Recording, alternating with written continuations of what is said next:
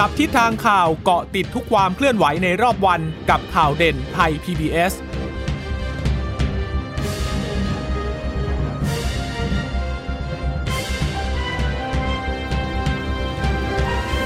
สวัสดีค่ะ สวัสดีค่ะต้อนรับคุณผู้ฟังสู่ข่าวเด่นไทย PBS นะคะ เราพบกันเป็นประจำทุกวันจันทร์ถึงศุกร์บ่ายๆแบบนี้ค่ะ อัปเดตข้อมูลข่าวสารที่เกิดขึ้นในรอบวันนะคะ กับดิฉันจีราชาตาเอี่ยมรัศมีและคุณพึ่งนภาคล่องพยาบาลค่ะค่ะ สวัสดีคุณผู้ฟังทุกท่านนะคะ จะเจอกันเป็นประจำข่าวเด่นไทย PBS อย่างนี้บ่าย3ามโมงนะคะ สวัสดีคุณผู้ฟังที่รับฟังเราผ่านทางสถานีวิทยุที่เชื่อมโยงจากไทย PBS ด้วยนะคะ วันนี้ก็มีควันหลงเรื่องของการอภิปรายอาทิตย์จันทร์มาค่อนข้างที่จะมีควันหลงมากทีเดียวกับผลการลงมติอภิปราย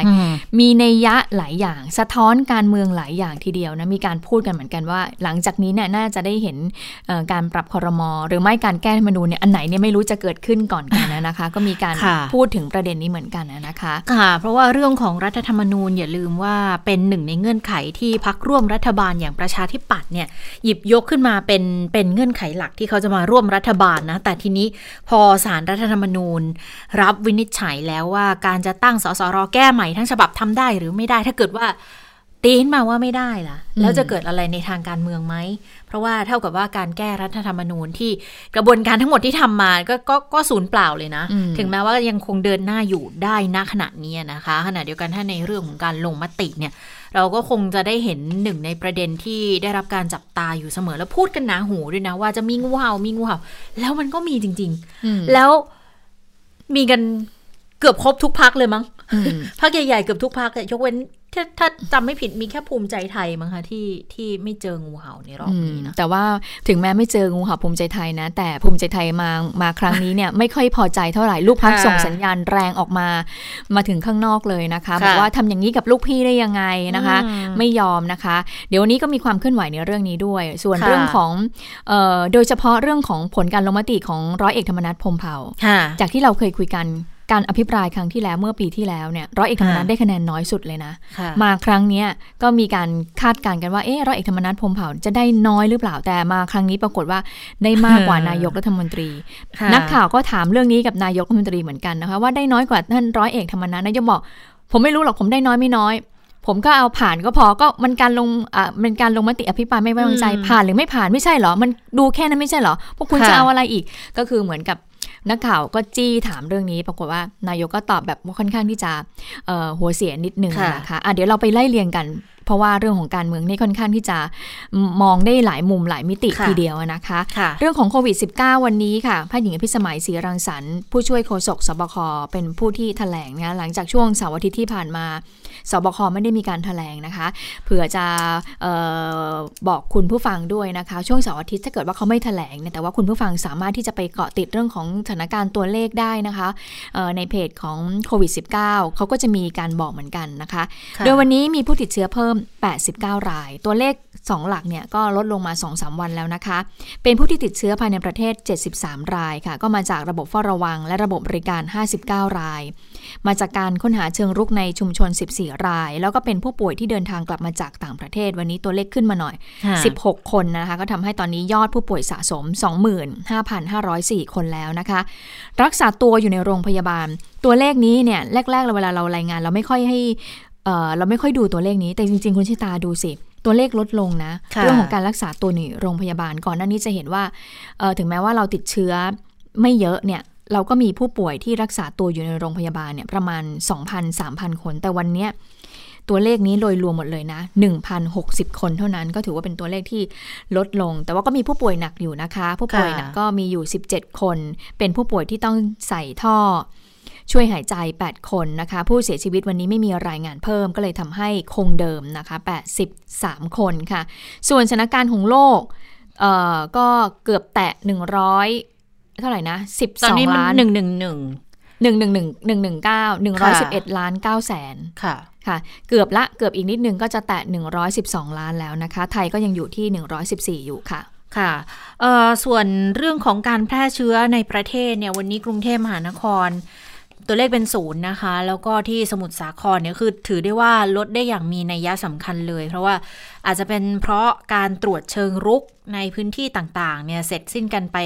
เกือบหมดแล้วนะคะ ดังนั้นก็เลยยังไม่ได้พบมีรายงานผู้ป่วยรายใหม่ แต่ว่าที่พบมีนัยยะสำคัญก็คือ ก็ยังคงมีคนที่เดินทางเข้าไปในโรงพยาบาลแล้วตรวจพบเชื้ออยู่ตอนนี้ตัวเลขของคนที่ไปเจอในระบบบริการเนี่ยจะสูงกว่าจาก กรณีของการตรวจคัดกรองสูงกว่ามาหลายวันแล้วด้วยนะคะ แต่ว่าที่จะต้องติดตามเนี่ยอย่างปทุมธานี เพราะว่ามีการแพร่เชื้อตามตลาดเนี่ยนะคะ ตอนนี้เนี่ยค้นหาเชิงรุกไปแล้ว 13,293 ปรากฏว่าติดไป 422ก็คิดเป็นร้อยละ 3.17 ก็ถือว่าลดลง เพราะว่าก่อนหน้านี้สัปดาห์ที่แล้วถ้าจำกันได้ บอกว่าช่วงของตรวจเชิงรุกช่วงแรกที่บอก ตรวจ 4,000 กว่าคนแล้วเจอไป 400 คิดเป็นร้อยละ 10 เลยนะ แต่อาจจะเป็นเพราะว่าจุดนั้นเป็นจุดที่มีการระบาดหลักอยู่ของพื้นที่ปทุมธานีนะคะ ทีนี้พอคัดกรองเชิงรุกในพื้นที่เชื่อมต่อพื้นที่ขยายหรือว่าพื้นที่เสี่ยงอื่น ๆ แล้วเนี่ยก็ยังพบ 400 กว่าอยู่เหมือนเดิม ก็เท่ากับว่าสถานการณ์เนี่ยคุณหมอบอกว่า ก็ถือว่าดีขึ้นรายวัน และถือว่าควบคุมสถานการณ์ได้แล้วนะคะ แต่กรณีที่ผู้ติดเชื้อจากปทุมเนี่ยยังกระจายไปจังหวัดอื่น ๆ อีก 10 จังหวัดก็ยังคงเท่าเดิมค่ะ แต่ผู้ติดเชื้อถ้าดูจากเคสของปทุมธานีเนี่ยจะรวมอยู่ที่ 430 นะคะ ดังนั้นก็เลยบอกว่าตลาดก็จะต้องทบทวนมาตรการเพิ่มเติมด้วย อาจจะต้องคัดกรองเชิงรุกสำรวจตลาดสดตลาดนัดซูเปอร์มาร์เก็ตให้ได้มาตรฐานเพิ่มเติมขึ้นมาด้วยนะคะค่ะ วันนี้แพทย์หญิงกับพี่สมัยยังพูดถึงเรื่องของการที่มีนักท่องเที่ยวเข้ามา แต่ว่าเข้ามาแล้วก็ไปอยู่ในระบบ Golf Quarantine นะคะ ก็คือเข้ามา อยู่ในพื้นที่ของการตีกอล์ฟนั่นแหละนะคะแต่ว่าอยู่ในสถานที่ที่มีการ quarantine ก็นักท่องเที่ยวกลุ่มนี้เขาบอกว่าเป็นนักท่องเที่ยวเกาหลีนะคะ เข้ามาทั้งสิ้น 41 คนก็ได้รับความร่วมมือจากภาคเอกชนนะคะ อันนี้เข้ามาแล้วนะคะ แต่ว่าที่รู้สึกจะเข้ามาแล้วก็จะไปอยู่ที่ภูเก็ตเลยนะคะ ก็เป็นนักท่องเที่ยวจาก ถ้าดิฉันจำยุโรปยุโรปหรือมีทั้งอินโดนีเซียแล้วก็มีมียุโรปด้วยบางส่วนค่ะ อันนั้น 70 กว่าคนนะคะ ก็ไปอยู่ที่สีพันวา อันนั้นก็เป็นแบบว่าเข้ามาแล้วก็เป็นวิลล่าเขาเรียกเป็นวิลล่าควอลันทีนเพราะฉะนั้นก็จะมีศัพท์ใหม่ ๆขึ้นมานะคะอันนี้ก็อยู่ใน พื้นที่ดูแล แต่อย่างที่กอล์ฟเนี่ยที่เขามาตีกอล์ฟกันเนี่ยนะคะเขาก็อยู่ในพื้นที่อำเภอองครักษ์จังหวัดนครนายกค่ะ อันนี้ก็เป็นสิ่งที่คุณหมออก็ได้มีการเล่าให้ฟังว่าเป็นยังไง ซึ่งถ้า ผ่านไปกรุ๊ปนี้ 2 กรุ๊ปนี้ผ่านไปดิฉันเชื่อว่าหลังจากนี้ก็คงจะเข้ามาเพิ่มอีก แล้วก็คงจะใช้แนวเดียวกันนี่แหละในการที่จะเปิดรับนักท่องเที่ยวนะคะค่ะก็ที่ที่อยู่ที่ภูเก็ตเนี่ยตอนนี้มีอังกฤษอเมริกาฝรั่งเศส แต่น่าจะมาเป็นล็อตแบบเขาจะมีเครื่องเช่าเหมาลำด้วยล็อตหนึ่งนะคะ มีอินโดนีเซียด้วยแหละมาสองเที่ยวบินแล้วไง ก็จะไปอยู่ตรงศรีพันวา ก็เขาบอกว่านักท่องเที่ยวกลุ่มนี้ที่ที่มาที่ศรีพันวาเนี่ยเขาก่อนอันนี้คือเหมือนกับเขาโดนสวอปไปแล้วหลายครั้งมากเลยห้าถึงหกครั้ง เหมือนกับเขาไปไหนมาก่อนนะนะแล้วเสร็จแล้วพอเขาจะมาถึงไทยเนี่ยเขาก็เข้ามาสวอปอีก นะคะ เพราะฉะนั้นก็เลยเหมือนกับว่าทางทางบ้านเราก็เลยค่อนข้างมั่นใจก็เลยเปิดให้เขาเข้ามา เพราะว่าเขาก็ผ่านการคัดกรองในเรื่องของโควิด -19 มาแล้วหลายครั้งด้วยนะคะ ค่ะ ทีนี้ก็ต้องรักษามาตรฐานของเราแล้วล่ะ ไม่ใช่เพราะว่าเขาออกไปแล้วไปสวอปเจอจากบ้านเรา อันนี้ก็อาจจะมีปัญหาได้นะ แต่ว่าคิดว่าไม่คงคงไม่น่าจะมีปัญหาละถ้าเกิดว่าอยู่แต่ในพื้นที่ ของของสีพันวานะคะ เพราะว่าก็เห็นว่าเป็นเป็นรีสอร์ทหรูที่ไม่ต้องออกไปไหนก็ได้นะ ถ้าอยู่ในนั้นนะคะ ก็เพียบพร้อมครบคันอยู่แล้วนะคะ แล้วก็วันนี้คุณหมอก็ยังได้เล่าให้ฟังถึงเรื่องของการสวอปด้วยนะ บอกว่า ถึงอยู่ที่กอล์ฟควอลันทีนหรือว่าวิลล่าควอลันทีนนี่แล้วเนี่ย อย่างน้อยๆ ก็ต้องสวอปอย่างน้อยนะคะ คือ 2 ครั้ง แล้วถ้า 2 ครั้งไม่มีเชื้อ 2 ครั้งแรกไม่มีเชื้อปุ๊บเนี่ย ก็สามารถออกจากพื้นที่ห้องที่กักตัวได้ ก็คืออยู่อยู่แต่ในพื้นที่ที่ใช้เป็นวิลล่าควอลันทีนนั่นแหละ คือไม่ได้หมายความว่าคุณจะออกมาข้างนอกอย่างเป็นอิสระได้นะ เพียงแต่ว่าออกจากห้องได้ คือสามารถที่จะออกมา ทำกิจกรรมต่างๆ นอกห้องพักได้นะคะ จากที่ก่อนหน้านี้ถ้าเกิดใครอยู่ใน SQ เนี่ยก็คือไม่สามารถออกได้นะ เพราะว่าไปเจอกรณีที่มีการกักตัวใน SQ แล้วก็มีคนติดเชื้ออยู่ใน SQ เนี่ยหลังๆเขาก็เลยเข้มงวดว่าคงไม่ให้เข้าละ จากที่ก่อนหน้านี้พอเป็น alternative step quarantine แล้วเนี่ยเขาอาจจะมีข้อกำหนดที่คือคือแต่ละพื้นที่เนี่ยเขาอาจจะจะมีความเข้มงวดไม่เท่ากัน อันนี้ก็เลยต้องเน้นย้ำกันไปแล้วนะคะ แต่ว่าพอมาลักษณะของวิลล่าควอลันทีนกอล์ฟควอลันทีนอะไรพวกนี้เนี่ย คือก็ก็เป็นนักท่องเที่ยวเข้ามาก็ต้องเปิดโอกาสให้เขาได้ทำกิจกรรม ที่อื่นๆด้วย และยิ่งถ้าเรามีวัคซีนแล้วเราจะฉีดให้กับคนในพื้นที่เนี่ยสมมติเข้ามาเที่ยวที่ภูเก็ตเนาะแล้วเราก็ฉีดให้กับคนในพื้นที่นักท่องเที่ยวต่างชาติที่มาก็มั่นใจมากขึ้นนักท่องเที่ยวคนในพื้นที่ของเราก็มั่นใจที่จะกล้าเปิดรับนักท่องเที่ยวด้วยนะ เพราะว่าเราก็เหมือนมีภูมิคุ้มกันแล้วนะคะ ในระดับหนึ่งนะคะ อย่างวันนี้คุณหมอปลัดกระทรวงสาธารณสุขร่วมกับอวเนี่ยเขาก็มีการพูดคุยกันเหมือนกัน บอกว่าคนที่ฉีดวัคซีนโควิด -19 เนี่ยเขาบอกว่า ภูมิคุ้มกันเนี่ยจะมากขึ้นนะกับคนที่เป็นแล้วหาย สมมติว่าคุณชาตาเป็นแล้วหาย แต่ว่าดิฉันฉีดวัคซีนดิฉันก็จะมีภูมิคุ้มกันจะเยอะกว่าใช่เยอะกว่าคุณชาตา อันนี้ก็คือเพื่อสร้างความมั่นใจนะคะ แต่ว่าเรายังไม่รู้เนาะว่าภูมิจาก วัคซีนจะอยู่ได้ยาวนานแค่ไหน เพราะว่าเพิ่งเริ่มฉีดกันไง มันยังต้องทยอยเก็บข้อมูลกันไปเรื่อยๆ ดังนั้น แล้วสิ่งที่คนในแวดวงสาธารณสุขนะคะ พยายามเน้นย้ำอยู่เสมอคือ วัคซีนเนี่ยไม่ใช่เป็นเขาเรียกอะไร magic bullet ที่บอกว่าเป็นเป็นกระสุนที่วิเศษแก้ไขปัญหาได้ทุกอย่างนะ มันเป็นเป็นเพียงแค่หนึ่งในวิธีการ ที่จะช่วยให้เพิ่มความปลอดภัย ลดความเสี่ยงของการติดเชื้อ แต่ไม่ได้เป็นทางออกไม่ได้เป็นคำตอบของทุกปัญหานะคะ ดังนั้นมาตรการในการเฝ้าระวังมาตรการในการป้องกันตัวเอง ก็ยังคงเป็นสิ่งสำคัญอยู่นะคะ แล้ววันนี้เดี๋ยวกำลังประชุมกันอยู่มั้งที่สบคนะคะพรุ่งนี้น่าจะเดี๋ยวเย็นนี้น่าจะได้รับทราบกันแล้ว เพราะว่าวันนี้เนี่ยจะมีการประชุมเพื่อที่จะปรับเกณฑ์ในการมาตรการต่างๆ แล้ว เพราะว่าก็ จ้งกันมาตั้งแต่วันที่ 18 แล้ว ว่าเดี๋ยววันนี้จะมีการประชุม บอกว่าจะปรับเปลี่ยนเกณฑ์สี แล้วพอปรับเปลี่ยนเกณฑ์สีปุ๊บเนี่ยก็จะต้องพูดถึงเรื่องของมาตรการผ่อนคลายต่าง ๆ แล้วหนึ่งในนั้นก็อาจจะรวมถึงเรื่องของ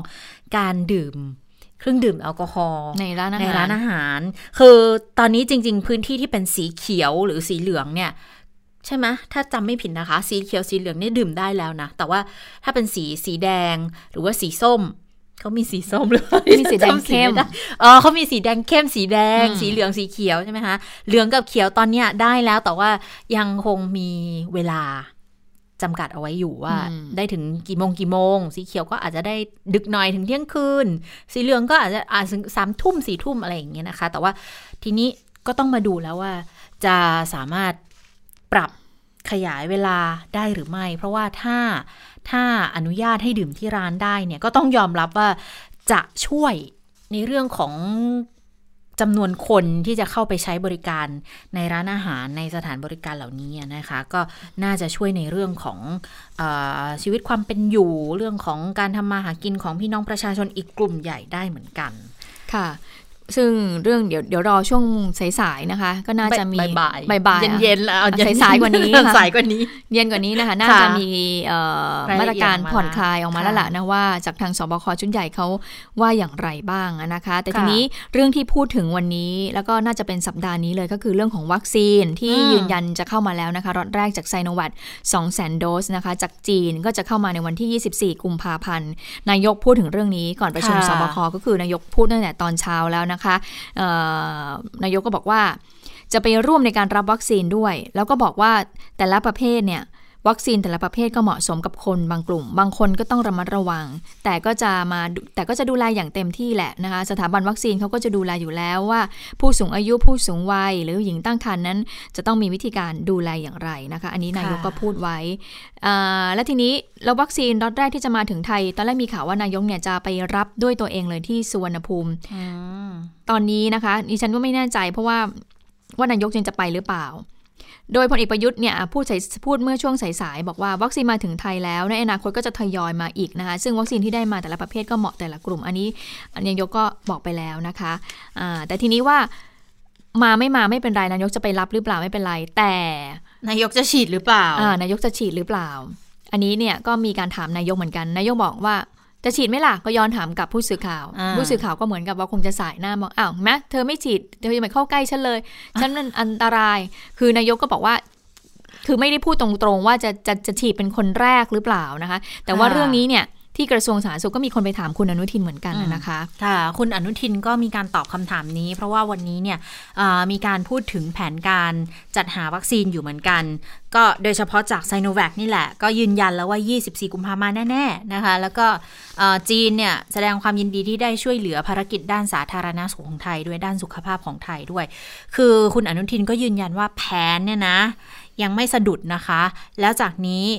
ไทยจะได้รับวัคซีนต่อเนื่องละ คือสตาร์ทเดือนนี้แล้วเดี๋ยวมีนาก็จะทยอยเข้ามาได้ อีก 8 0 0แสนจากทางไซโนแวคแล้วก็เมษาก็อีกล้านหนึ่งใช่ไหมคะ ถ้าจำไม่ผิดจากไซโนแวคเหมือนกัน แล้วพอพฤษภาเนี่ย อันนี้เข้าแผนเดิมเลย ก็คือของ a s t r a z เซ e c a ที่ผลิตในไทยเนี่ยล็อตที่ผลิตในไทยล็อตใหญ่เนี่ยนะคะ 20 กว่า 26 ล้านนะคะ แล้วก็พฤษภา มิถุนาประมาณนั้นก็จะได้อีก 36 ล้าน ถ้าทุกอย่างมันมันเป็นไปตามแผนแบบนี้นะ ก็ไม่น่าจะพ้นปีนี้หรอกจะสำเร็จทั้งหมดนะคะะเดี๋ยวไปฟังเสียงคุณอนุทินในเรื่องนี้กันค่ะ เป้าหมายคือเอาวัคซีนมาให้พี่น้องประชาชนนะเป้าหมายอยู่อย่างนี้แล้วคนทำงานอย่างพวกเราคือต้องทำทุกอย่างให้เป้าหมายของเราบรรลุผลสำเร็จ พี่น้องประชาชนคนไทยจะต้องได้รับวัคซีนนั่นสำคัญกว่านะครับ ถามต่อนิดนึงค่ะ นอกจากมีตัวอื่นมาเพิ่มเติมไหมคะนอกจากสามตัวเดิมที่ยื่นขอขึ้นทะเบียนไว้อะค่ะ มีเมื่อไหร่แล้วคะอีกสี่สิบแปดชั่วโมง เจอกันสุวรรณภูมิเดี๋ยวบอกไม่เอาแล้วมันพอมีข่าวอะไรไปเยอะๆก็มี คือต้องต้องถือว่าวันนี้เรื่องวัคซีนเนี่ยเป็นเรื่องของที่มันมีความเซนซิทีฟสูงมาก ยกตัวอย่างนะ สมมติเรามีโรงงานผลิตวัคซีนในประเทศไทยนะครับ แล้วก็โรงงานนั้นก็ไปขายวัคซีนนี้ให้กับประเทศอื่น ๆนะครับ โดยที่เขาก็ทำตามกิจการค้าในปกติ แต่พอดี ยังมีการระบาดของโรคนั้นอยู่เยอะในประเทศไทย ถ้าไปพูดกันมาก ๆ เปิดเผยกันมาก ๆ ว่า เออ เดี๋ยวลงวัคซีนจากที่ผลิตในประเทศไทยเนี่ยกำลังจะถูกส่งไปยังประเทศนะครับ A B C ประมาณห้าล้านโดสอย่างนี้เนี่ย มันทำให้เกิดความวุ่นวายได้ คนที่บางทีไม่เข้าใจ อ้าวแล้วในประเทศอะ คุณไปขายข้างนอกได้ไงในในประเทศครบได้อย่างไรหรือยังเนี่ย มันก็จะทำให้เกิดความกดดัน ของเราก็เช่นกันนะเราได้อะไรมาของใครมาเนี่ย ผมไม่มีการปิดบังหรอกครับ แต่ว่าต้องนำมากราบเรียนพี่น้องประชาชนเมื่อเวลามันเหมาะสม แล้วก็เมื่อทุกอย่างมันเกิดความชัดเจนค่ะก็เป็นความพยายามที่จะอธิบายถึงความความอ่อนไหว ความละเอียดอ่อนของเรื่องของการได้มาซึ่งวัคซีนนะคะ แต่ว่า ก็เลยยังไม่ชัดเหมือนกันว่าจะมีของของอย่างอื่น นอกเหนือจากสองยี่ห้อนี้ไหมนะคะ แต่ถ้าเป็นเรื่องที่บอกว่าจะฉีดเนี่ยฉีดหรือไม่ฉีดนายกจะฉีดหรือไม่ฉีดนะวันนี้คุณอนุทินพูดที่กระทรวงนะ บอกว่านายกฉีด แต่ว่านายกจะฉีดของแอสตราเซเนกานะคะ ในเดือนพฤษภาคม ที่จะได้ของ a s t r a z เซ e c a มาที่โรงงานที่ผลิตในไทยนี่แหละนะคะ แต่ว่าเขาก็มีการตั้งคำถามอีกเหมือนกันว่า เอ๊ะจริงนายกอายุ 60 กว่านะ แล้วไปฉีดของ a s t r a z เซ e c a ฉีดได้หรือเปล่านะคะ เพราะว่า a s t r a z เซ e c a ก็ก่อนหน้านี้ถ้าถ้าถ้าติดตามข่าวกันมาก็จะมีในเรื่องของไม่แนะนำให้ผู้สูงวัยเกินกว่า 60 ฉีดของ a s t r a z เซ e c a หรืออะไรอย่างเงี้ย แต่ไปไปมามันก็ยังคงงุนงงสงสัยกันอยู่ เพราะว่าเรื่องของวัคซีนอันนี้เป็นมันเป็นตัวใหม่ที่ จะแบบไหนก็ยังไม่ชัดเจนทั้งนั้นนะคะ ถึงข้อมูลถึงรายละเอียด ว่าสรุปแล้วเนี่ยฉีดแล้วจะมีอะไรที่เป็นผลข้างเคียงมากน้อยแค่ไหนกลุ่มไหนฉีดได้กลุ่มไหนฉีดไม่ได้ แล้วการเสียชีวิตที่เกิดขึ้นเนี่ย มาจากอะไรกันแน่ วันนี้คุณหมอยงเองก็ก็โพสต์ Facebook เหมือนกันใช่ไหมคะคุณหมอยงก็บอกว่าถ้าเป็นวัคซีนแบบ จีนนะคะไซโนแวคเนี่ยนะคะ ก็เป็นเชื้อตาย หลักการกระบวนวิธีการทำก็เหมือนวัคซีนอีกหลายชนิดในอดีตที่เราฉีดมาแล้ว อย่างเช่น ไข้หวัดใหญ่ วัคซีนป้องกันโรคพิษสุนัขบ้า วัคซีนโปลิโอ วัคซีนตับอักเสบเอนะคะ ด้วยกระบวนการดังกล่าวเนี่ยอาการข้างเคียงก็น่าจะสบายใจได้ ใครที่ก่อนหน้านี้ฉีดวัคซีนไข้หวัดใหญ่แล้วก็ไม่เป็นไร ถ้าไม่เป็นไรแล้วดูแล้ว ไม่เป็นไรหรือว่ามีอาการน้อย หรือแสดงอาการข้างเคียงน้อย ก็น่าจะสบายใจ ถ้าจะได้ฉีดจากวัคซีนไซโนแวคเพราะว่าใช้เทคโนโลยีเดียวกันนะคะอันนี้ก็เป็นเรื่องของวัคซีนเดี๋ยวต้องมาตามกันต่อ เอ๊ว่านายกจะฉีดหรือเปล่าฉีดฉีดตัวหรือไหนเปล่าตัวไหน หรือว่าอะไรคุณอยังไงนุทินจะฉีดไซโนแวคเลยหรือเปล่าค่ะนะคะ อันนี้มันก็มันเป็นเรื่องของการสร้างความมั่นใจด้วยนะคะใช่ใช่เพราะจริง ๆ ก็ต้องยอมรับว่าถ้าเกิดว่ามีผู้หลักผู้ใหญ่ ในกระทรวงหรือว่ามีผู้ใหญ่ในรัฐบาลเนี่ยฉีดเพื่อสร้างความมั่นใจแล้วเนี่ยก็ก็จะทำให้เกิดความเชื่อมั่นขึ้นได้เพิ่มมากขึ้นนะนะคะ แล้วก็มันเป็นสิ่งสำคัญที่ควรจะต้องฉีดกันนะ เพราะบางคนเนี่ยก็มองว่าพอไม่ชัวร์ไงว่าผลข้างเคียงจะเป็นยังไงอืมก็แบบเดี๋ยวฉันรอให้คนหนึ่งเขาฉีดไปก่อนก็แล้วกันเดี๋ยวฉันไปฉีดหลังๆอะไรอย่างเงี้ยมีบางเยทีอะมันเป็นหรอนะเอออย่างนี้มันมีเยอะแต่ว่าถ้าเกิดคุณอยู่ในกลุ่มที่เป็นกลุ่มเสี่ยงที่จะติดเชื้อเนี่ย บางทีมันไปอย่างนี้ ทุก ๆ คนมันก็อาจจะทำให้เรื่องของการควบคุมโรคมันมีปัญหาขึ้นได้เหมือนกันนะคะอย่างดิฉันกับคุณชะตาอยู่ในข่าวทุกวันทุกวันเนี่ยเราคุณชะตามั่นใจมันคุณจะฉีดไหม แต่อย่างดิฉันนะถ้าชามีให้ฉีดดิฉันก็จะฉีดก็ฉีดนะนะเออถ้ามีให้ฉีดก็ฉีดใช่แต่ถ้าเผื่อว่าคือไม่ไปขอเสียตังค์อะเอาเออแต่ทีนี้ถ้าไปคุยกับเอ่อพ่อแม่พี่น้องเราหรือว่าญาติๆหรือเพื่อนฝูงที่ไม่ได้อยู่ในแวดวงข่าวหรือไม่ได้ติดตามเรื่องของวัคซีนประจำอย่างเงี้ยเขาบอกว่าเขาก็ไม่กล้าฉีดนะ เหมือนกับว่ายังไม่มีเอ่อความรู้มากพอเอ๊ะจะฉีดไปแล้วจะเป็นอะไรหรือเปล่า กับกระแสข่าวออกมาอะไรก่อนหน้านี้ด้วยนะคะค่ะซึ่งจริง ๆ แล้วมันก็มันเป็นมันเพียงเพียงแค่ เล็กน้อยเท่านั้นนะอ่านนะคะ ที่มันเป็นผลข้างเคียงแล้วบอกว่ามันจะเกิดอาการอะไรนะคะ ทีนี้ก็เลยต้องเนี่ยแหละค่ะก็เป็นแผนของทางกระทรวงสาธารณสุขจะต้องเร่งสร้างความรู้ความเข้าใจในเรื่องของการฉีดวัคซีน ซึ่งตอนนี้ก็เหมือนว่ากระทรวงสาธารณสุขกำลังจะเร่งสร้างความรู้ความเข้าใจอยู่นะ แล้วก็มีการรณรงค์ด้วยนะว่าฉีดวัคซีนเพื่อชาติเพื่อสร้างภูมิคุ้มกันนะนะคะ ค่ะ อันนี้ก็ เป็นหนึ่งในประเด็นสำคัญเหมือนกันนะ แล้วก็รู้สึกว่าตอนนี้เนี่ยเขาเริ่มให้ลงทะเบียนกันบ้างแล้วนะคะ อย่างพื้นที่เสี่ยงอันดับแรกเนี่ย สมุทรสาครเนี่ย เห็นบอกว่าทางสาธารณสุขจังหวัดเขาเริ่มปล่อยมาแล้วว่า จะเปิดให้ลงทะเบียนฉีดวัคซีนนะคะ เพราะว่าล็อตแรกเนี่ยไปสมุทรสาครแน่นอนนะคะ แล้วก็กลุ่มอายุที่จะให้ลงทะเบียนเนี่ยเขาเริ่มตั้งแต่ 18 ปีเลยนะ ไปจนถึงผู้สูงอายุแล้วกลุ่มเสี่ยงต่าง ๆ เลยด้วยนะคะอันนี้ก็จะเป็น priority อยู่เหมือนกันว่าพื้นที่เสี่ยงเป็นอันดับแรกแหละ แล้วก็บุคลากรต่างๆ ในพื้นที่เสี่ยงอันนี้คืออันดับ ต้นของต้นของต้นเลยล่ะค่ะที่จะต้องฉีดก่อนนะนะคะ เพื่อความเชื่อมั่นด้วยนะคะค่ะอะไปเรื่องการเมืองกันไหมฮะอ่าเรื่องการเมืองควันหลงอภิปราย หลังจากที่มีการลงมติ แล้วก็ได้เห็นกลางคะแนนลงมติออกมาแล้วเนี่ยก็ดูเหมือนไม่น่ามีอะไรแต่มีอะไรเยอะเลยนะ แทบทุกพักจะมีอะไรมีอะไรให้อยู่ต้องภายจัในดการพรกัรคนนะเยอะเลยล่ะ อย่างอย่างพรรคพลังประชารัฐเนี่ยดูเหมือนว่าเอ๊ะนายกนี่ก็ผ่าน 272 ใช่ไหมคะค่ะไม่ดูไม่มีอะไรพลเอกประวิตย274 มากกว่านายก แต่ไปดูอ่าร้อยเอกธรรมนัฐพรหมเผ่าได้ 200 เท่าไหร่นะ 76 ใช่ไหมที่ฉันจำไม่ผิดอะถูกต้องหนึ่งร้อย276 โอ้บางคนก็บอกว่าได้มากกว่านายกอีกเออแล้ววันที่ลงมติเสร็จเนี่ยนายกก็ยังทักเลยโอ้ยนัดมาเป็นนายกไหมเป็นนายกไหมคะแนนเยอะอย่างนี้ก็เป็นการแซวเล่นกันเนี่ยแต่ว่าแซวเล่นอย่างนั้นน่ะผู้สื่อข่าวก็มา แตกประเด็นเหมือนกันนะ เอ๊ะว่านายกพูดอย่างนี้หมายความว่ายังไงมีแล้วนัยเนี่ยยะทั้งนั้นแหเอละอและการที่ร้อยเอกธรรมนัฐพรหมเผ่าได้คะแนนเยอะอย่างเงี้ยโอ้โหดูเป็นผู้มีบารมีขึ้นมาทันทีเลยนะนะวันนี้เนี่ยก็มีผู้สื่อข่าวไปถามนายกเหมือนกันที่ทำเนียบรัฐบาลไปฟังว่านายกตอบว่ายังไงกันค่ะเรื่องต่างๆที่มีการพูดคุยในสภาก็มีอภิปรายในสภาก็รับทั้งหมด อะไรที่เป็นข้อสังเกตที่เป็นประโยชน์ที่จะต้องแก้ไขที่จะต้องดำเนินการติดตามสอบสวนเป็นคดีก็ว่าไปนะอันนี้เป็นเรื่องของการทำงานในระบบบริหารการแผ่นดินอยู่แล้วนะครับ เรื่องอื่นก็อยากจะบอกพวกเราทุกคนว่าขอให้ติดตามในเรื่องของการทำงานของรัฐบาลด้วยนะครับ มากกว่าการเสนอข่าวเรื่องความขัดแย้งในเพียงอย่างเดียว มันทำให้สิ่งต่างๆ ที่มันดีขึ้นแต่มันหายไปหมดเลยนะอะไรมันผิดก็ว่าไปอะไรมันถูกก็ก็กุณาสร้างความเข้าใจด้วยแล้วกันนะควันหลงควันเหลิงแล้วก็เรื่องของการเมืองผมไม่ติด ผมไม่ให้ความสำคัญตรงนี้เท่าไหร่นะผมดูถึงขั้นว่าผมดูว่า เออเราจะแก้ไขอย่างไร แต่ละกระทรวงจะทำงานอย่างไรให้ให้สามารถที่ตอบรับความต้องการของประชาชนได้นะครับ เรื่องทุจริตก็ไปสอบสวนกันนะครับ เรื่องก็ระหว่างพักก็เรื่องของพักนะมันก็เป็นอย่างนี้มาตลอดยาวนานมาแล้ว ไม่ใช่มาเกิดเฉพาะวันนี้นะครับ ก็ต้องไปรูปตัวเองกันด้วย ผมไม่ได้สนใจใครได้ไม่แน่มันผ่านอภิปรายก็จบ จบตรงโน้นใครจะมากจะน้อย ผมได้น้อย ผมก็ไม่ได้แคร์อะไรเพราะผมผ่านเขากำหนดกันตรงนั้นไม่ใช่เหรอผ่านอภิปรายไม่อภิปราย แต่งานหลายงานหลายกระทรวงไม่ใช่เฉพาะกระทรวงศึกษาทุกกระทรวงนะผมสั่งการอีกเยอะ ที่อยู่ในขั้นตอนที่ต้องการมีการปรับปรุงเปลี่ยนแปลงทั้งระบบ ทั้งองค์กร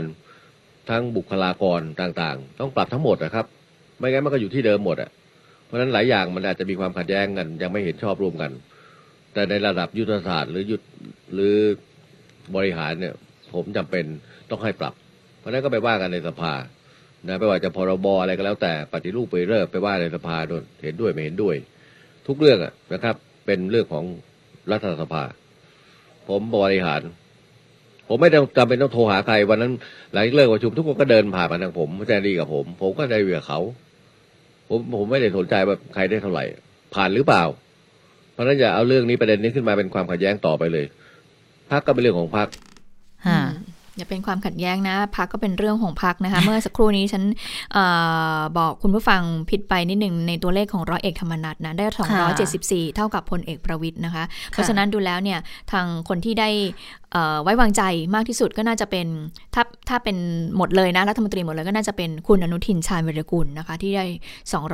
275 ทีนี้ไปดูคุณ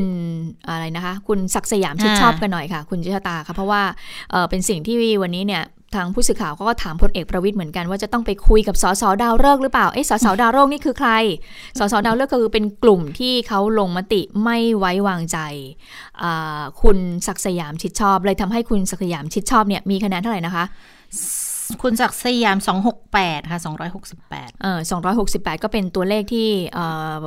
ในในในในพักเนี่ยเอ่อค่อนข้างที่จะไม่พอใจเท่าไหร่นักนะคะ ก็เลยมีกระแสข่าวบอกว่า เอ๊ะ ทางพลเอกประวิทย์เนี่ย จะต้องไปคุยกับทางภูมิใจไทยหรือเปล่า เพราะว่าเหมือนกับเป็นการผิดมารยาทหรือเปล่า เพราะว่าทางพรรคพลังประชารัฐเนี่ย ทางพรรคภูมิใจไทยเนี่ยโหวตให้กับรัฐมนตรีค่ะของพรรคพลังประชารัฐเนี่ยก็โหวตเต็มที่ทุกคนก็ได้คะแนนออกมาดีๆ ทุกคน แต่ทำไมพอถึงเวลาที่เอ่อทางสสของพรรคพลังประชารัฐเนี่ยโหวตให้กับทางคุณศักดิ์สยามชิดชอบทำไมตัวเลขมันถึงออกมาน้อย แล้วเขาก็เช็คได้เนี่ยว่าเอ่อคนที่ไม่โหวตใช่ให้กับทางใช่คุณศักดิ์สยามชิดชอบนั้นเป็นใคร ก็ปรากฏว่ามีทั้งหมด 6 สสใช่ไหมคะเขาเรียกว่าเป็น 6 สสดาวฤกษ์ดาวฤกษ์ค่ะอ่าก็เลยเป็นที่มาของเรื่องนี้นะคะ ทีนี้ผู้สื่อข่าวเจอพลเอกประวิทย์ก็เลยต้องถามว่าเอ๊ะท่านต้องไปคุยกับทางคุณศักดิ์สยามชิดชอบหรือเปล่า ไปฟังว่าพลเอกประวิทย์ตอบว่าอย่างไรค่ะ ไม่มี เดี๋ยวคุยกับกรรมการบริหารพรรคเลย ไม่มีไม่มีผมก็ชี้แจงแล้วแต่เดี๋ยวไปผมจะไปชี้แจงกับพรรคเขาเองนะไม่เป็นไรท่านต้องมีคุยกับท่านศักดิ์สยามอะไรด้วยไหมคะเขาคุยแล้วคุยแล้วคุยแล้วแม่เป็นไงบ้างคะก็ก็ไม่มีอะไรเขายังติดใจอยู่ไหมคะก็ธรรมดานะก็คุณกับแม่เอ่อไปโดนอภิปรายไม่ไว้วางใจจริงเมื่อกี้แม่ เขาอยากรู้ว่ามันเรื่องมันเป็นยังไงนะขอบคุณนะค่ะครับแล้วสื่อแล้วการที่โหวตเสียงไม่เท่ากันอันนี้มันเกิดจากความผิดพลาดอะไรคะเห็นมันในมันแต่ละคนมันก็คิดแต่มันมันมันไม่ได้อยู่ที่พรรคใหญ่นี่หว่าพรรคใหญ่มันโอเคหมด มันอยู่ที่พรรคเล็กพรรคเล็กก็ไปคุมเขาได้ไหม วันนี้พูดเยอะนะ คุณชะตาว่ามาใช่ปกติใช่จะอะไรนะ ไม่รู้ไม่มี เออวันนี้พูดเยอะวันนี้ให้คำตอบวันกับนี้ได้ผู้สื่อคำตอบข่าวหลายเยอะข้อค่ะ ซึ่งในพรรคภูมิใจไทยเขาก็มีกระแสข่าวเหมือนกันบอกว่า เอ๊ะ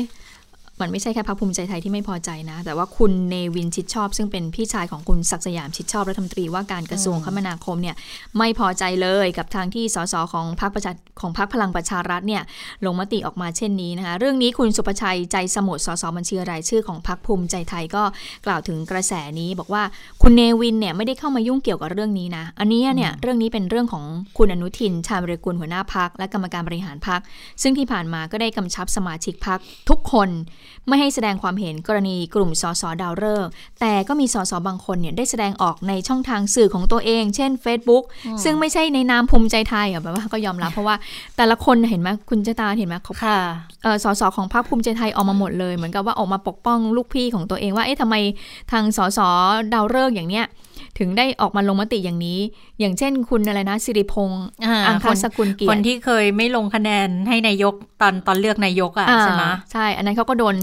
ทำโทษอะไรของเขาไปแล้วใช่ไหมคะแต่มาคราวนี้นี่เขาทำถูกต้องเป๊ะๆเลยนะคะทเป็นเด็กำตามมติดีเป็นเด็กพักเป็นเด็กดีดี แต่ปรากฏว่าวันนี้เขาแต่งกลอนอ่มีการพูดถึงสสดาวฤกษ์ด้วยนะคะเอ่อแต่ย้อนกลับมาที่คุณสุภชัยก็บอกว่า ยืนยันนะว่าพรรคภูมิใจไทยเนี่ยผู้ที่จะให้ความเห็นจะมีเพียงคนเดียวก็คือหัวหน้าพักเท่านั้นก็คือคุณค่ะอนุทิน และเรื่องนี้ก็ยืนยันว่าไม่เกี่ยวข้องกับคุณเนวินนะคะค่ะเอ่อแล้วก็อย่างที่บอกไป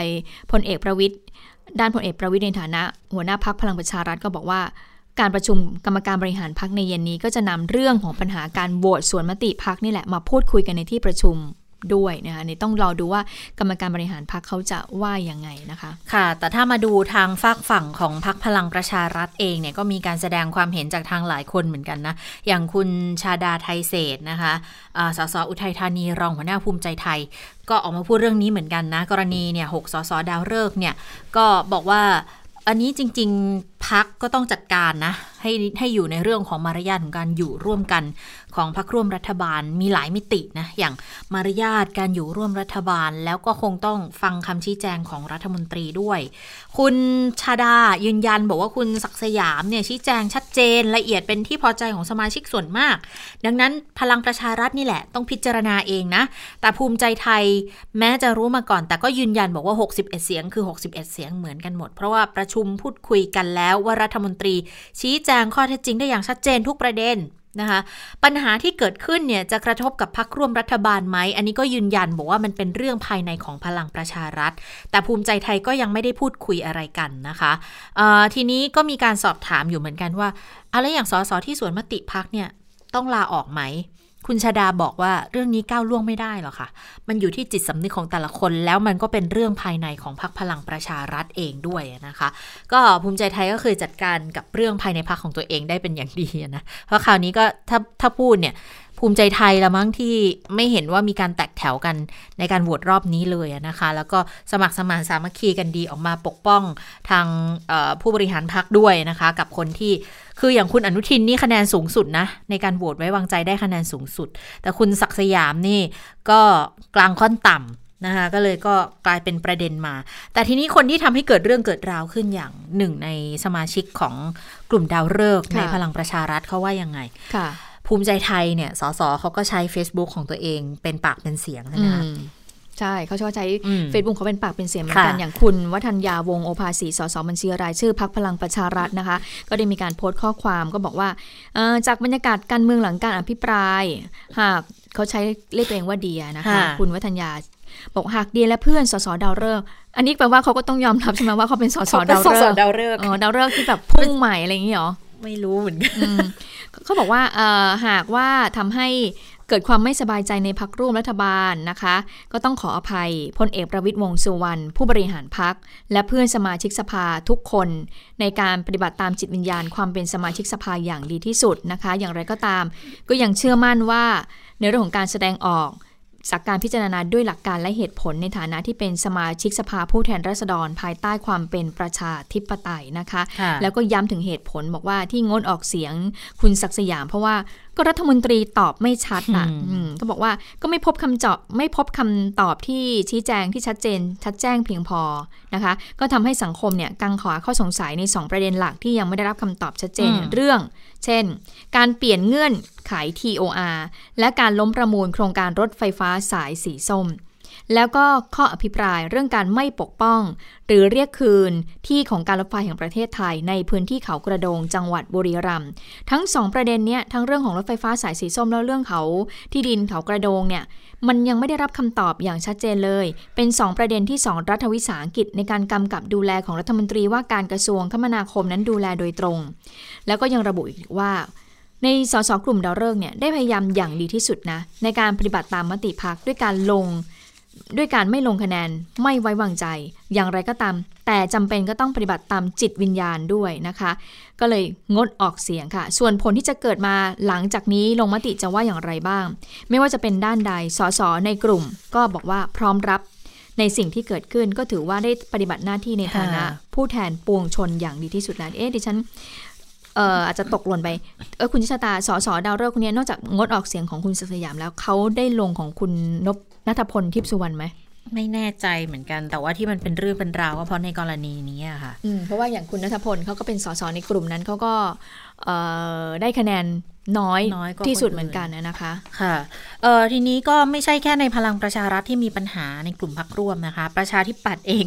ก็ยังคงมีปัญหาของงูเห่าส่วนมติพักกันอย่างต่อเนื่องเลยทุกครั้งเลยนะ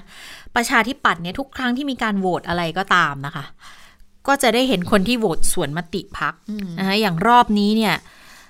ผู้หลักผู้ใหญ่ในพักคนหนึ่งเหมือนกันนะ คุณอันวาสาระสสปัตตานีพักประชาธิปัตย์เป็นรองหัวหน้าพักเลยรองหัวหน้าพักเลยนะคะ เขาก็ออกมาชี้แจงถึงเหตุผลโหวตงดออกเสียงสวนมติพักเหมือนกัน ก็บอกว่าก็ตัวของเขาเนี่ยมีแนวทางมีหลักเกณฑ์ในใจหลังจากที่ฟังการอภิปรายไม่ไว้วางใจรัฐมนตรีเป็นรายบุคคลแล้ว แล้วคือประกอบกับเสียงสะท้อน จากกลุ่มผู้นำศาสนา กลุ่มแม่บ้าน กลุ่มอาจารย์ นักวิชาการมหาวิทยาลัย ผู้นำท้องถิ่น แล้วรวมถึงเยาวชนที่เล่นกีฬาด้วยกันด้วย ก็เลยชี้แจงนะคะว่า ที่ทำแบบนี้ก็คิดว่ามันเป็นแนวทางใหม่ของพรรคการเมืองของการเมืองด้วยที่จะให้ประชาชนที่เขาเป็นเจ้าของอำนาจโดยตรงเนี่ยมีส่วนร่วมในการบริหารประเทศผ่านสสที่ชาวบ้านเขาเลือกเข้ามา แล้วก็เป็นที่รับรู้กันทั่วไปด้วยว่ารัฐธรรมนูญเนี่ยกำหนดบอกว่ารัฐบาลก็ต้องเป็นฝ่ายชนะอยู่แล้วแหละไม่ว่าจะตอบหรือไม่ตอบคำถาม และได้กำหนดให้ฝ่ายค้านเข้าทำหน้าที่ เพื่อท้วงติงเพื่อตรวจสอบ เพื่อเสนอแนะให้รัฐบาลมีสติยั้งคิดทำในสิ่งที่ถูกต้อง ถูกเป็นถูกผิดเป็นผิด ส่วนรัฐบาลจะทำหรือไม่ก็ต้องเป็นสิทธิ์เป็นกติกาตามระบอบประชาธิปไตย ก็เลยไม่ทราบเหมือนกันว่าสสกลุ่มหนึ่งในฝ่ายรัฐบาลจะไปตั้งวอรุมช่วยรัฐมนตรีทำไม เพราะถึงยังไงคุณอันวาก็บอกว่า ยังไงก็ก็ อภิปรายยังไงก็ชนะอยู่วันยังค่ำอะค่ะ แต่ว่าการอภิปรายครั้งนี้เนี่ยคุณอันวาเขามองว่ามีหลายประเด็นนะ ที่คิดว่าประชาชนยังมีคำถามคาใจ อย่างซื้อรองเท้าทหารจังเกิลบูทราคาแพงมากเลยเนี่ย ฝ่ายค้านบอกว่าขายในตลาดแค่ 600 แล้วทำไมซื้อในจัดซื้อจัดจ้างในระบบแล้วได้มาคู่ละพันเจ็ดแล้วซื้อทีเดียวตั้ง2 0 0แสนกว่า กลายเป็นว่าส่วนต่างราคาอยู่ 200 กว่าล้าน แต่ฝ่ายรัฐบาลตอบแค่บอกว่า ก็เป็นไปตามขั้นตอนระเบียบจัดซื้อ ไม่มีคำตอบเลยว่าทำไมถึงแพง แล้วก็ย้อนถามผู้อภิปรายเหมือนกันว่า ที่อภิปรายเนี่ยไม่ชอบทหารอันนี้คุณอันวาก็เลยบอกว่า คืออันนี้มันไม่ใช่คำตอบ แต่เป็นสิทธิ์ของนายก นะคะแต่ว่าคนฟังจะคิดยังไงอะเพราะตอบตอบไม่ตรงคำถาม แล้วก็มองว่าสร้างความแตกแยกด้วยนะคะ เพราะว่าคุณอันวามองว่าถ้าเกิดมาเทียบกรณีจำนำข้าวของรัฐบาล ก่อนหน้านู้นเนี่ยบอกไม่โปร่งใสประชาชนไม่พอใจออกมาต่อต้าน อันนี้ก็เลยกลายเป็นเรื่องที่คุณอันวามองว่าคุณอันวากังวล ดังนั้นคุณอันวาก็เลยยกมือใช้สิทธิ์งดออกเสียงให้กับรัฐมนตรีที่ถูกอภิปรายทั้งคณะเลย แล้วส่วนตัวเขาใช้สิทธิ์ไม่ไว้วางใจร้อยเอกธรรมนัฐพรมเผ่าด้วย เพราะว่าคุณอันวาก็บอกว่าเคยยกมือวางใจให้ตามมติพักแล้วครั้งหนึ่งแต่คราวนี้เนี่ยสั่งแก้นโยบายสปก4ขีดศูนย์หนึ่งอีก เดิมเนี่ยเขาให้คนจนมาทำมาหากินได้แต่ไปแก้อนุญาตเอื้อในทุนก็เลยวางใจไม่ได้ แล้วก็ใช้สิทธิ์ไว้วางใจคุณนิพนธ์บุญญามณี รัฐมนตรีมหาดไทย ถึงจะรู้กันในพักรัฐมนตรีช่วยมหาดไทย ถึงจะรู้กันในพักว่าคุณนิพนธ์ คุณอันวาบอกไม่ชอบตัวผมเป็นการส่วนตัว แล้วเคยกีดกันไม่ให้ลงสมัครด้วย แต่เรื่องที่ถูกอภิปรายเนี่ยยังเป็นคดีความอยู่ในศาลเลย ยังไม่ตัดสินผิด ตัดสินถูกก็เลยไม่ได้ใช้ความรู้สึกส่วนตัว ในการลงมติไม่ไว้วางใจ เพราะถ้าศาลตัดสินทีหลังบอกคุณนิพนธ์ไม่ผิด ก็คงจะเสียใจว่าเป็นคนที่ไร้หลักการ อันนี้คุณอันวาก็เป็นคนหนึ่งของประชาเอ่อประชาธิปัตย์ที่ออกมาชี้แจงนะคะและอีกคนรู้สึกจะเป็นคุณพนิษฐ์มั้งที่สวนสวนมติพักด้วยเหมือนกันอืมไปดูก้าวไกลหน่อยไหมอ่าก้าวไกลดูเนี่ยดูดูเหมือนจะไม่มีหนักอะไรนะคะแต่ก็ปรากฏว่าเอ่อสสของพรรคก้าวไกลเนี่ยมี 4 คนค่ะที่ไปค่ะลงคะแนนเสียงไว้วางใจเลยนะ ให้กับคุณอนุทินชาญวิรกูลรองนายกรัฐมนตรี และรัฐมนตรีว่าการกระทรวงสาธารณสุข และคุณศักดิ์สยามชิดชอบรัฐมนตรีว่าการกระทรวงคมนาคมเอ่อสี่สสนี้มีใครบ้างก็มีคุณคารนพลพลกลางค่ะค่ะ มีคุณพิระเดชคำสมุทรมีคุณเอกภพเพียรพิเศษ แล้วก็มีคุณขวัญเลิศพานิชมาศสสชนบุรีนะคะเอ่อซึ่งเรื่องนี้เนี่ยคุณวิโรจน์และคณาดิศรโฆษกพักก้าวไกลก็ออกมาเปิดเผย บอกว่า ตอนนี้สสพักก้าวไกลเนี่ยยังเป็นทางการ 53 คน รวม 4 สสแล้วนะ เบื้องต้นก็ยังมั่นใจ 49 คนที่เหลืออยู่คือตัดเสียงตัดทิ้ง4คนเลยออกไปแล้วนะ ก็ยอมรับว่าข่าวลือต่างๆเนี่ย มันเกิดขึ้นมากมายจริง ๆนะคะเอ่อข่าวลือที่บอกว่าหลังไม่หลังบ้านอะไรเงี้ยหากมีโอกาสก็เชิญมาพูดคุยที่ผ่านมาเราก็เชื่อใจกัน จนกว่าจะมีหลักฐานปรากฏชัดนะคะ คุณวิโรธบอกว่าเรารู้ว่าเขาต้องการย้ายสังกัดก็หมายถึง4สสอืมนี้นะคะแต่ประชาชนที่เลือกก้าวไกลที่สืบมาจากอนาคตใหม่ ไม่ได้ต้องการให้ตัวแทนของเขานั้น ย้ายไปอยู่สังกัดกับที่อื่น ที่มีอุดมการณ์ขัดกับคนอื่นอย่างชัดเจน สิ่งที่จะดำเนินการก็คือ เดี๋ยวพังพักเนี่ยจะตัดการสนับสนุนต่างๆ การเข้าร่วมกิจกรรมต่างๆ ของพักที่อยู่ในกรอบที่พักทำได้ค่ะตำแหน่งใด ๆ ก็ต้องเรียกคืนอย่างกรรมาธิการสามัญหรือว่ากรรมาธิการวิสามันนะคะ เดี๋ยวจะให้พักเนี่ยไปจัดสรรให้กับคนที่พักมั่นใจได้นะคะ อันนี้โฆษกคุณวิโรธพูดใช่ไหมไปฟังคุณพิธาบ้างคุณพิธาว่ายังไง เดี๋ยวไปฟังค่ะกันก่อนค่ะ ไม่กังวลอะไรครับ แล้วก็คิดว่าเป็นหัวหน้าพักเนี่ยมัน ควรจะตอบสนองกับประชาชน แล้วก็ไม่ได้มาใช้เวลาตอบโต้ในเรื่องนี้ ก็อย่างที่ได้ให้สัมภาษณ์ไปเมื่ออาทิตย์ที่แล้วว่ามันผิดหวังไหมผิดหวัง แต่ว่าก็ไม่ผิดคาดมีบทเรียนมาแล้ว ถึงแม้ว่าจะเป็นพรรคการเมืองใหม่ ก็มีกระบวนการภายในในการที่จะจัดการวันพรุ่งนี้คณะกรรมการวินัยจริยธรรมของพรรคนำโดยรองหัวหน้านัทวุฒิแล้วก็ท่านที่ปรึกษาอำนาจก็จะเป็นคนที่ประชุมเรื่องนี้ ค่ะ คือคือก้าวไกลนี่น่าสนใจบอกว่าเคยมีการบวชสวน แล้วก็มีมติให้ขับไปแล้ว ครั้งหนึ่งใช่ไหมสสก็ย้ายพักกันไป คุณที่ชื่อกวินกวินตาคุณกวินนาถคุณกวินนาถ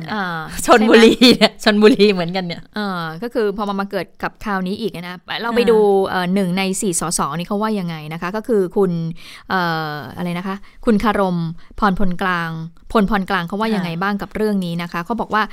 ก็ทราบข่าวเหมือนกันว่าพักเนี่ยมีมติไม่ขับออกจากพักนะแต่ว่าจะมีการลงโทษทางวินัย โดยการไม่ให้ร่วมกิจการของพักหรือว่าแม้แต่การประชุมของพักก็อยากบอกว่าจริง ๆ แล้วนี่ไม่ได้ร่วมกิจกรรมของพักมา 1 ปีแล้ว ส่วนการเข้าประชุมก็น้อยมากเลย ที่ผ่านมาพักก็ไม่เคยมอบหมายงานให้ทำส่วนการร่วมงานกับเพื่อนภายในพักนะคะ ก็ยืนยันว่าไม่ได้มีปัญหาอะไร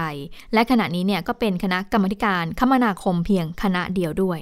ถ้าพักไม่ให้ทำงานก็คือในนามพัก แต่ถ้าในนามส่วนตัว สสห้ามไม่ได้ เพราะถ้าห้ามก็จะไปขัดต่อรัฐธรรมนูญ กฎหมายรับรองสิทธิ์ไม่ต้องอยู่ภายใต้อานัตใครนะคะ อันนี้คุณคารมบอกนะคะ แล้วก็บอกอีกว่า กรณีที่ไม่ยอมเซ็น อ๋อ คุณคารมเขามีกรณีนี้ด้วย คือไม่ยอมเซ็นในการแก้ไขมาตรา1นึนั้น คือคือตอนนั้นที่ไม่ลงเพราะว่ากลัวโดนโลกออนไลน์เนี่ยเขามีกระแสว่าหรือเปล่านะคะ แต่ทีนี้แต่เวลากลับบ้านที่จังหวัดร้อยเอ็ดเนี่ย คุณคารมก็บอกก็ไม่เห็นมีใครว่าเลยนะ ประชาชนเข้าใจ ส่วนถ้าพักจะขับออกจากพักก็แล้วแต่ละกันนะคะ คือคือคือคุณพิธาก็มองนะว่าถ้าถ้าขับก็คงไม่ขับหรอกทางแกนนำทางผู้บริหารพักมองว่าก็คงไม่ขับ แต่ถอดทุกกรรมธิการก็คือจำกัดบทบาทในการทำงาน แต่ถ้าอย่าลืมว่ารัฐธรรมนูญชุดใหม่ถ้าขับปุ๊บเนี่ยไปอยู่อีกพักอื่นใหม่ได้ทันทีนะก็เลยเท่ากับว่าพักของตัวเองก็จะเสียงหายไปอีกเรื่อยๆนะคะ ดังนั้นก็เลยรอบนี้ก็ก็ไม่ขับก็แช่ขัง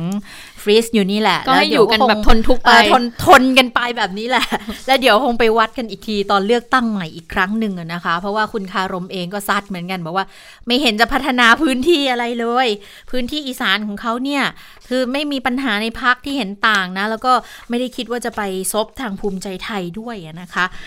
ทีนี้เนี่ยจะมีอยู่กรณีหนึ่งที่เกิดกับทางคุณพิธาอยู่เหมือนกัน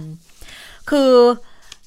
ของของทางคุณคารมหรือว่าคนอื่นที่บอกว่าไปลงลงแหวกมติพักแต่ปรากฏว่ามีชื่อของคุณพิธาเนี่ยไปไว้วางใจให้ร้อยเอกธรรมนัฐไว้วางใจนะไปไว้วางใจให้นะ ซึ่งจริงจะต้องไม่ไว้วางใจนะคะ แต่คุณพิธาออกมาบอกอย่างนี้บอกว่า มันเป็นความผิดพลาดของเครื่องลงคะแนน จริงเหรอ ก็เลยแจ้งไปทางคุณชวนแล้วนี่เขาเป็นหัวหน้าพักคุณต้องเชื่อเขาสิค่ะก็บอกว่าก็ คือคือรีบแจ้ง อันนี้บอกว่ารีบแจ้งนะคะ เพราะว่ามองเป็นความผิดพลาดของเครื่องลงคะแนน คุณชวนตอบงี้บอกว่าเบื้องต้นได้รับทราบจากข่าวแล้ว แล้วก็จะให้ทางสำนักงานเลขาธิการสภาไปตรวจสอบเรื่อง แต่คะแนนจะเปลี่ยนได้ไหม คงเปลี่ยนไม่ได้ค่ะ เพราะว่าการลงคะแนนเนี่ยสิ้นสุดไปแล้ว แล้วแจ้งต่อที่ประชุมไว้ก่อนแล้ว แต่ที่ทำได้ก็คือบันทึกพ่วงท้ายไว้ในบันทึกการประชุมได้ ทีนี้เบื้องต้นยังไม่ทราบสาเหตุของความผิดพลาดอยู่เหมือนกัน แล้วที่ผ่านมาเนี่ยก็มีสมาชิกไปขอตรวจสอบคะแนนกรณีลงคะแนนเหมือนกัน แต่ว่าไม่ปรากฏคะแนนเสียงของตัวเอง ดังนั้นก็เลยกำชับสมาชิกทุกคนนะคะ ว่าก่อนลงคะแนนทุกครั้งเนี่ยเกิดปัญหาอะไรไหมประเด็นนี้เนี่ยอาจจะเกิดจาก คือไม่ได้แสดงตน แล้วพอแสดงตนแล้วพอกดกดลงมติเนี่ยก็ต้องกดแสดงตนอีกครั้งหนึ่ง ก็เท่ากับว่าครั้งแรกอาจจะลืมไปไง ไม่ได้กด กลายเป็นว่าพอบอกว่าอ่ารอบนี้โหวตนะ อาจจะไปกดปุ่มที่บอกว่าเป็นปุ่มที่เขากดว่าเป็นยอมรับอะ่ะ ก็เลยกลายเป็นบอกว่าอ้าว ไปโหวตไว้วางใจให้ อย่างนี้หรือเปล่านะคะ เป็นการตั้งข้อสังเกต ค่ะ อันนี้ก็เป็นเรื่องของควันหลงการพิปรายไม่ไว้วางใจที่ผ่านมา แต่ว่าในสัปดาห์นี้ค่ะ จะมีการประชุมนะคะ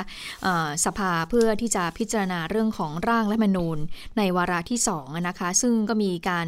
พูดกันเหมือนกัน เพราะว่าก่อนหน้านี้เนี่ยทางรัฐสภาเนี่ยก็ได้มีการส่งเรื่องให้สารรัฐมนูญนั้นวินิจฉัยอำนาจหน้าที่ของรัฐสภาในการแก้ไขรัฐมนูญนะคะไปแล้ว ก็คือคนที่มีมติ คนที่หยิบยกกรณีนี้ขึ้นมาก็คือคุณไพบุญนิติตะวันนะคะ ที่นำเรื่องนี้เข้าสู่การพิจารณาของรัฐสภา และรัฐสภาก็มีมติส่งเรื่องให้สารรัฐมนูญ และล่าสุดสารรัฐมนูญก็รับเรื่องเอาไว้พิจารณาแล้ว แล้วก็จะมีการพิจารณาในวันที่ 4 มีนาคมนะคะ แล้วก็จะมีการเชิญผู้ทรงคุณวุฒิหลายท่านด้วยกันนะคะสี่ห้าท่านนะคะก็มีคุณมีชัยฤชุพันธ์มีคุณอุดมรัตน์อมริต กรรมการที่เป็นคนร่างธรรมนูญขึ้นมาด้วย ทีนี้วันนี้ค่ะพักร่วมฝ่ายค้านเขาก็มีการประชุมกันนะคะ ก็เป็นการประชุมประจำสัปดาห์ก็มีการหยิบยกเรื่องนี้เนี่ยเข้าสู่ที่ประชุมด้วยเรื่องของการแก้ไขรัฐธรรมนูญ ก็มองว่าการที่สารรัฐธรรมนูญเนี่ยรับเรื่องเอาไว้ แล้วก็มีการเชิญ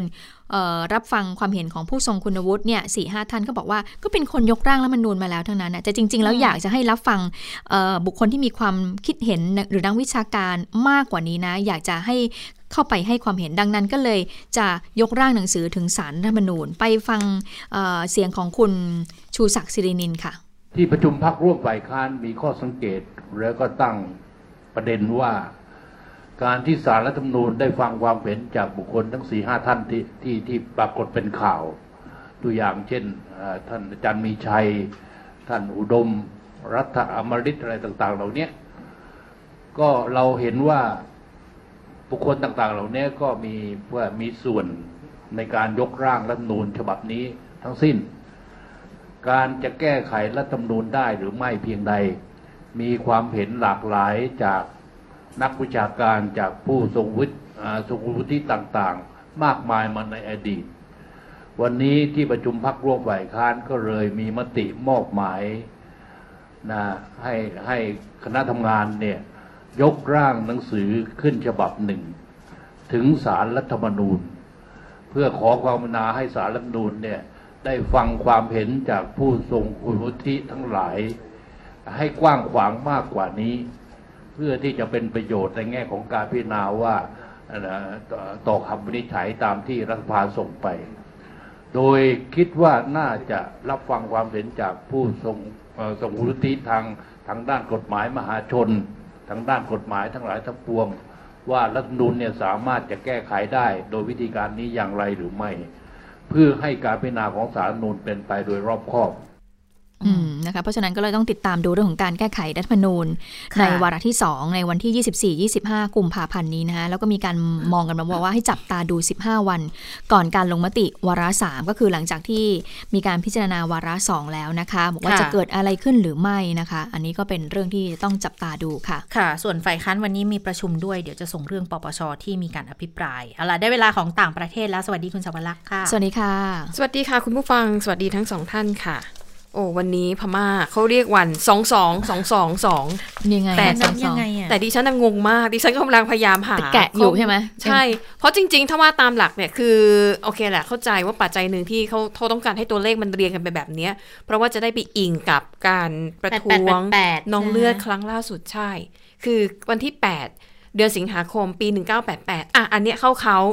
วันที่ 8 สิงหาคมเดือน 8 1988 อะ ตัด 19 ออก แต่มารอบเนี้ยวันนี้คือวันที่ 22 นะคะ เดือนกุมภาพันธ์เดือนสองนี่คุณจิรสตางกำลังเขียนไล่อยู่ก็ปีนี้ 2000 แต่ปีนี้ปัญหาคือมันเป็นปี 2021ใช่ดิฉันก็พยายามแบบเข้าไปอ่านหลายที่แต่เขามีสองกี่ตัวนะเขาสองห้าตัวสองห้าตัวเลยเหรอ ใช่ไหมใช่ไหมคะสองกี่ตัวคะที่ที่คุณบอกอะเดี๋ยวนะสองสองสองสองสองห้าตัวห้าตัวห้าตัว ดิฉันก็ไปดูในทวิตเตอร์ในสื่อออนไลน์ของคนพม่าเขาใช้เลขสองเรียงกันห้าตัวจริงๆดิฉันก็พยายามไม่รู้จะถามใครนะแล้วก็พยายาม โอเค มันก็มีอีกทฤษฎีหนึ่งที่น่าจะเป็นไปได้มากที่สุดก็คือ ก็อยากให้เลขมันเรียงกันสวยๆสองทั้งหมดก็เลยใช้วิธีตัดเลขอื่นที่ไม่ใช่สองออกไป ก็คือแล้วสองหลังมาจากไหนอะสาวสองสามตัวหลังอะถ้าเกิดว่าตัดเลขหน้าออกไป ไม่ก็เป็นวันที่ยี่สิบสองใช่ไหมคะเดือนสองกุมภาพันธ์ศูนย์สองตัดไปอ่าสองศูนย์สองหนึ่ง ก็เอาเลขสองกับเลขสองไงศูนย์กับหนึ่งตัดทิ้งอืมอ๋อจริงๆมันก็ต้องสี่ตัวแต่ คือสงสัยว่าตัวที่ห้ามันมาจากไหน อืมอะไม่เป็นไรอะค่ะอ่าเดี๋ยวเราก็ตัวที่ห้าคือปีพศไง มันสองศูนย์สองหนึ่งใช่ไหมตัดศูนย์กันหนึ่งออกอ๋อเอาเอาเอาเอาล้ำลึกจริง ๆ เอาเอาไปว่าไม่ไม่ค่อยมีดูเมเหตุผลนะแต่ตัวเลขมันเรียกมาแล้วมันสวย แล้วมันเป็นล้อกับแปดแปดแปดแปดได้ดีไง นะคะอะแล้วก็บอกว่านี่คือวันที่จะเป็นการประท้วงครั้งใหญ่ที่สุดนับตั้งแต่กองทัพทำรัฐประหารเมื่อวันที่ 1 กุมภาพันธ์ที่ผ่านมาก็เท่ากับ 22 วันแล้วนะคะ แต่ที่น่ากลัวมากก็คือกองทัพเนี่ยอาจจะใช้ความรุนแรง เพราะว่าก่อนหน้านี้กองทัพออกมาใช้คำว่าขู่เลยก็ได้นะคะ เพราะว่าสถานีโทรทัศน์ MRTV ซึ่งเป็นกระบอกเสียงของรัฐบาลเนี่ย เอาแถลงการของกองทัพออกมา 5 ข้อ และแถลงการเนี่ยรอบนี้ทำเป็นภาษาอังกฤษด้วยนะคะ จอใหญ่มากอ่านเห็นชัดเจน ข้อหนึ่งค่ะระบุชัดเจนเลยนะเขาบอกว่า ผู้ประท้วง ที่กำลังปลุกปลุกปั่นยุยงประชาชนโดยเฉพาะอย่างยิ่งในกลุ่มเยาวชนที่มีอารมณ์อ่อนไหว พวกเขาเนี่ยจะการกระทำเหล่านี้จะทำให้พวกเขาเนี่ยเผชิญหน้ากับหนทางที่จะนำไปสู่การสูญเสียชีวิต คือพอคำนี้มาตีความได้เลยว่า ก็เป็นการขู่นั่นแหละว่ากองทัพเนี่ยจะปราบปรามประกอบกับแถลงการสองสามข้อก่อนหน้านี้ก็บอกชัดนะคะ คือพยายามจะกล่าวหาผู้ประท้วงว่าเป็นผู้ที่ก่อเหตุจราจนใช้ความรุนแรง เป็นพวกอนาธิปไตย แม้ว่าตำรวจเนี่ยจะแค่ตำรวจเนี่ยแค่ดูเชิง แต่กลุ่มผู้ประท้วงเนี่ยกลับใช้อาวุธทั้งก้อนหินวัตถุหลายอย่างที่คล้ายอาวุธ คว้างใส่ตำรวจก็ทำให้ทางการเนี่ยจำเป็นต้องตอบโต้นะคะ ดังนั้นในแถลงการของกองทัพนี่แหละที่แสดงจุดยืนชัดเจนว่า ถ้าแรงมากองทัพจัดการเด็ดขาดแน่นอน จนถึงตอนนี้นะคะ มีผู้ที่เสียชีวิตที่เกี่ยวข้องกับการชุมนุมประท้วงต่อต้านรัฐประหาร 3 คน คนแรกเนี่ยถูกยิงวันที่ 9 กุมภาพันธ์แต่ว่าเพิ่งเสียชีวิตวันศุกร์ที่แล้ว เมื่อวานนี้เขาเพิ่งทำพิธีศพนะคะที่กรุงเนปิดอร์ แล้ววันเสาร์ที่ผ่านมาค่ะ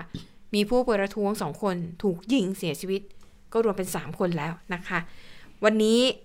ต้องติดตามดูนะ เพราะว่าคิดกันว่าคือถ้าเป็นกลางวันอย่างเงี้ยตำรวจอาจจะยังไม่ลงมือ อาจจะรอช่วงบ่ายๆพบคล่ำหรือว่าตอนกลางคืนต้องรอดูสถานการณ์กันต่อไป แล้วก็แม้ว่ากองทัพจะออกมาขู่รุนแรงขนาดนี้นะคะ แต่ว่า ผู้ชุมนุมเนี่ยหลั่งไหลเยอะมากจริง ๆ เท่าที่เห็นภาพในสื่อตอนนี้นะคะ ในกรุงในปิดอในนครย่างกุ้ง ในมันดาเล ในเมืองทวาย แล้วก็ในรัฐคชิน ก็มีกลุ่มชาติพันธุ์เนี่ยเข้าไปร่วมการชุมนุมด้วย ก็ต้องติดตามดูนะคะ แล้วก็ร้านค้าบริษัทหลายแห่งปิดทำการ คือสาเหตุที่ปิดเนี่ยดิฉันไม่แน่ใจว่าปิด เพราะต้องการร่วมแสดงอริยขัดขืน หรือคิดว่าถ้าเปิดไปแล้วเขาเกิดมีการชุมนุมแล้วมีเหตุรุนแรงแล้ว ทรัพย์สินของตัวบริษัทหรืออาคารจะได้รับความเสียหายหรือเปล่าคือไม่แน่ใจว่าเป็นเหตุผลอันไหน แต่ว่ามีผู้ประท้วงหลายคนนะคะ ที่บอกว่าเป็นเจ้าของร้านเป็นเจ้าของกิจการ เป็นเจ้าของโรงงานบอกว่า สั่งปิดงาน สั่งหยุดงานเพื่อให้พนักงาน แล้วก็ตัวเขาเองเนี่ยมีโอกาสได้ออกมาร่วมชุมนุม เพื่อแสดงพลังนะคะว่า ชาวเมียนมาเนี่ยไม่ต้องการอยู่ภายใต้การปกครองของทหาร แล้วก็ต้องการจะบอกให้โลกเนี่ยรับรู้ว่า ชาวพม่าไม่ชอบแบบนี้นะ อยากจะให้นานาชาติเนี่ยช่วยหน่อยยื่นมือเข้ามากดดันนะคะหรือว่าใช้มาตรการอะไรก็แล้วแต่ ซึ่งจะบอกว่าวันนี้เนี่ยก็จะมีเป็นทวิตของอผู้บริหารระดับองค์กรนานาชาติหลายคนนะคะทั้งของรัฐบาลอังกฤษรัฐบาลอเมริการวมถึงองค์การสหประชาชาติ ที่ดูแลเรื่องสิทธิมนุษยชนก็ออกมาเตือนเหมือนกันนะคะว่า รอบนี้ไม่เหมือนรอบที่แล้วนะ ไม่เหมือน 888 นะ ตอนนี้เทคโนโลยีก็มีอะไรก็มีแล้วจะบอกว่า ชาติตะวันตกเนี่ย จับตาดูสถานการณ์ในพม่าอยู่ทุกอย่างจะถูกบันทึกไว้ ถ้าคุณทำอะไรที่มันเป็นการละเมิดสิทธิมนุษยชนทำร้ายประชาชนมันจะต้องมีผลกระทบตามมาอย่างแน่นอน ก็ต้องดูกันแหละว่าสุดท้ายแล้วมันจะจบท้ายด้วยการนองเลือดเหมือน 8888 หรือไม่ ก็ภาวนาว่าอย่าให้เหตุการณ์แบบนั้นได้เกิดขึ้นเลยนะคะไปต่อที่ประเทศนิวซีแลนด์ค่ะ วันนี้ครบรอบ 10 ปีเหตุแผ่นดินไหวที่เมืองไครเชิร์ตก็มีการทำพิธีรำลึกนะคะ พิธีรำลึกนั้นจัดขึ้นเวลาเที่ยง 51 นาที ก็เป็นเวลาเดียวกับที่เกิดแผ่นดินไหวขนาด 6.3 ที่เมืองไครเชิร์ตค่ะ ซึ่งเหตุการณ์ในครั้งนั้นเนี่ยทำให้มีผู้เสียชีวิตผู้เสียชีวิต 185 คน บาดเจ็บหลายพันคนนะคะ แต่ว่าอาคารบ้านเรือนเนี่ยเสียหายหนักมากจาซินดาอาเดนนายกรัฐมนตรีของนิวซีแลนด์นะคะเขาบอกว่าเหตุการณ์ที่เกิดขึ้นเนี่ยแผ่นดินไหวในครั้งนั้นเป็นช่วงเวลาที่เปลี่ยนแปลงทุกสิ่งทุกอย่างของเมืองนี้ ซึ่งมีประชากรอยู่ประมาณ4 4แสนคนนะคะ ปิดท้ายค่ะวันมะรืนนี้วันพุธนี้นะคะ มาเลเซียก็จะเป็นประเทศต่อไปในอาเซียนที่จะได้เริ่มฉีดวัคซีนโควิด -19 แล้ว เพราะว่าเมื่อวานนี้ค่ะเพิ่งได้รับวัคซีนจากไฟเซอร์มาสดๆ ร้อนๆ เลยนะคะ ชุดแรกค่ะ 312,390 โดส ก็เขาบอกว่าส่งตรงมาจากเบลเยียมเลยนะคะ แต่ว่าแวะหลายจุดหน่อย ส่งมาจากเบลเบลเยียม แวะที่เยอรมนี แวะที่สิงคโปร์ แล้วก็มาถึงมาเลเซียเมื่อวานนี้ค่ะ แล้วก็มาเลเซียก็เลยเลื่อนนะคะ จากเดิมเนี่ยเขาจะฉีดวัคซีนในวันศุกร์นี้ แต่ว่าพอได้วัคซีนเร็วแบบนี้ก็เลยบอกว่าเลื่อนและ เอามาฉีดวันพุธนี้เลย และประธานาธิขออภัย และนายกรัฐมนตรีของมาเลเซียจะเป็นคนแรก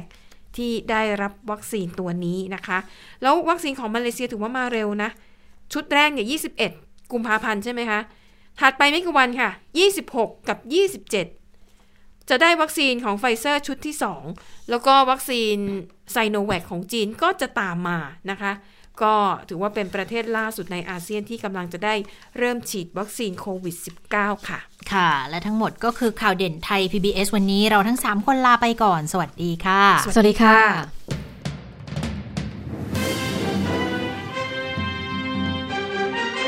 ติดตามข่าวเด่นไทย PBS ได้ทุกวันจันทร์ถึงศุกร์ เวลา 15 นาฬิกา ทางไทย PBS Radio